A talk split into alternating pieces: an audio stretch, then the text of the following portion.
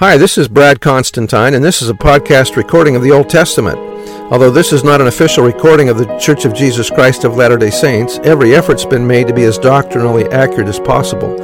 I'll be using for the text the Joseph Smith translation of the Old Testament, along with many commentaries from general authorities of the Church, BYU professors, Bible scholars, and others. This format will be very detailed, and so if you want a deep analysis of the Old Testament, you come to the right place. Thanks for your attendance. Hi, and welcome back to the Old Testament podcast. Today's episode is Exodus chapter 9, verse 1. Then the Lord said unto Moses, Go in unto Pharaoh and tell him, Thus saith the Lord God of the Hebrews, Let my people go, that they may serve me. For if thou refuse to let them go, and wilt hold them still, behold, the hand of the Lord is upon thy cattle, which is in the field, upon the horses, upon the asses, upon the camels, upon the oxen, and upon the sheep. There shall be a very grievous or severe plague, a murrain. And the Lord shall sever or segregate, distinguish between between the cattle of Israel and the cattle of Egypt, and there shall nothing die of all that is in the children of Israel's, that is the children of Israel's. And the Lord appointed a set time, saying, Tomorrow the Lord shall do this thing in the land. And the Lord did that thing on the morrow, and all the cattle of Egypt died, but of the cattle of the children of Israel died not one. The fifth stroke was a very grievous murrain, not uncommon in Egypt, which has been supposed to have been of the same kind as the cattle plague in our own country, only far more extensive. But although Pharaoh ascertained by special inquiry that Israel had been exempted from this plague, his heart was hardened. Verse 7 And Pharaoh sent, and behold, there was not one of the cattle of the Israelites dead, and the heart of Pharaoh was hardened, and he did not let the people go. And the Lord said unto Moses and unto Aaron, Take of you handfuls of ashes of the furnace, and let Moses sprinkle it toward the heaven in the sight of Pharaoh. And it shall become dust in all of the land of Egypt, and shall be a boil, breaking forth with blains, blisters, and pustules upon man and upon beast throughout all the land of Egypt. And they took ashes of the furnace and stood before Pharaoh, and Moses sprinkled it up toward heaven, and it became a boil, breaking forth with blains upon man and upon beast. And the magicians could not stand before Moses because of the boils, for the boil was upon the magicians and upon all the Egyptians. And Pharaoh hardened his heart, and he hearkened not unto them, as the Lord had spoken unto Moses. The sixth stroke was again made to descend by the instrumentality of Moses and Aaron. As the third in the second series, it, became, it came without any warning to the king.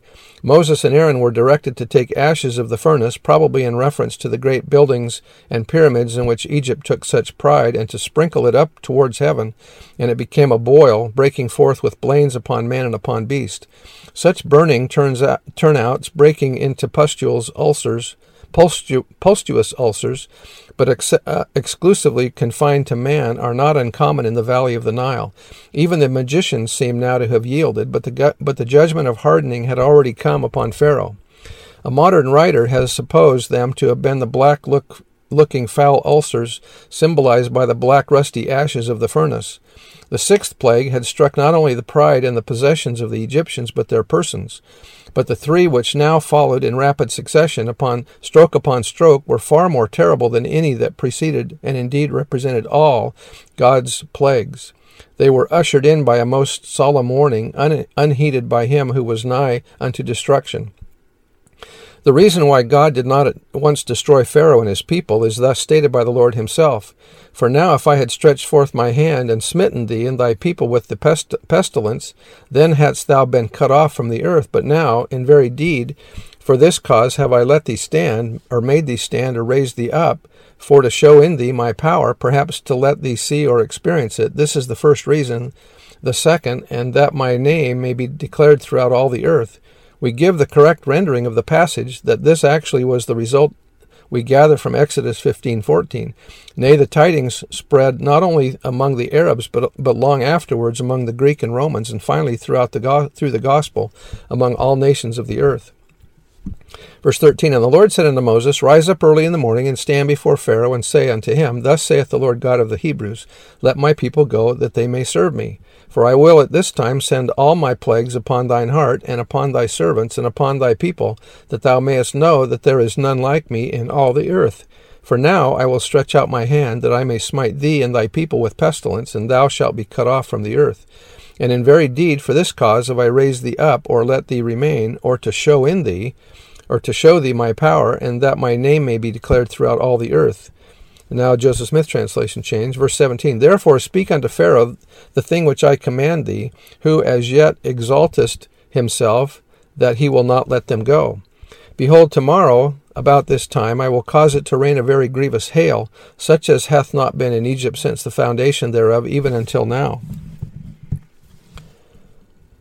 Send therefore now, and gather thy cattle, and all that thou hast in the field, for um, upon every man and beast which shall be found in the field, and shall not be brought home, the hail shall come upon shall come down upon them, and they shall die. He that feared the word of the Lord among the servants of Pharaoh made his servants and his cattle flee into the houses. And he that regarded not the word of the Lord left his servants and his cattle in the field. And the Lord said unto Moses, Stretch forth thine hand toward heaven, that there may be hail in all the land of Egypt, upon man and upon beast, and upon every herb of the field throughout the land of Egypt. And Moses stretched forth his hand, his rod toward heaven, and the Lord sent thunder and hail, and the fire ran along upon the ground, and the Lord rained hail upon the upon the land of Egypt. So there was hail and fire mingled with the hail, very grievous, such as there was none like it in all the land of Egypt since it became a nation. Boy, hail and fire at the same time. Amazing. Quite a contrast. And the hail smote throughout all the land of Egypt, all that was in the field, both man and beast. And the hail smote every herb of the field, and brake every tree of the field. Only in the land of Goshen, where the children of Israel were, was there no hail. And Pharaoh sent and called for Moses and Aaron, and said unto them, I have sinned this time. The Lord is righteous, and I and my people are wicked. Entreat the Lord, for it is enough, that there shall be no more mighty thunderings and hail, and I will let you go, and ye shall no longer stay. Ye shall stay no longer. And Moses said unto him, As soon as I am gone out of the city, I will spread abroad my hands unto the Lord, and the thunder will cease. There shall neither neither shall there be any more hail, that thou mayest know how that the earth is the Lord's. But as for thee and thy servants, I know that ye will not fear the Lord God. And the flax and the barley was smitten, and the barley was in the ear, and the flax was boiled, or in bud, and the wheat and the rye, Hebrew for spelt, a type of wheat, were not smitten, for they were not grown up. And Moses went out of the city from Pharaoh, and spread abroad his hands up unto the Lord, and the thunders and hail ceased, and the rain was not poured upon the earth. And when Pharaoh saw that the rain and the hail and the thunders were ceased, he sinned yet more, and hardened his heart, he and his servants. And the heart of Pharaoh was hardened, neither would he let the children of Israel go, as the Lord had spoken by Moses. Only one day for thought and repentance was granted to Pharaoh before the seventh stroke descended. It consisted of such hail as never had been seen in Egypt, mingled with thunder and fiery lightning. The cattle in Egypt are left out to graze from January to April, and such of the Egyptians as gave heed to the warning of Moses withdrew their cattle and servants into shelter, and so escaped the consequences. The rest suffered loss of men and beasts. That some among the servants of Pharaoh feared the, the word of Jehovah affords evidence of the spiritual effect of these strokes. Indeed, Pharaoh himself now owned, I have sinned this time, but this very limitation and the hardening of his heart when the calamity ceased show that his was only the fear of consequences, and as Moses had said, that ye will not yet fear Jehovah Elohim. I just want to go through a kind of a, a detailed listing of, of each of the plagues and uh, an analysis of each one. Um, water to blood in the was the first plague, uh, and the god that's involved with um, uh, that's of the Egyptians is also mentioned. Hapi or Hopi controlled the waters of the Nile, which was itself considered sacred. The frogs, which is Heket, is the goddess of a frog's with a frog's head. Lice or gnats. Uh, Seth, the god of the earth, the earth was turned into lice or gnats. Flies, possibly Uakith, Uachit, uh, represented by a fly. Cattle dying, uh, the god was Apis and Menevis, bull gods. Hathor, goddess of, with a crow head. Hemen, a ram god. Uh, boils and blains was Sekhmet, a goddess with power over disease. Sunu, the pestilence god. Isis, a goddess of healing. Hail and fire, Nut, the sky goddess. Osiris, the god of crops and fertility. Number eight, locusts. Osiris, the god of crops and fertility. Nine, darkness. Khepri, Re or Ra, and Ammon, the sun gods. And then the last one, tenth, death of the firstborn.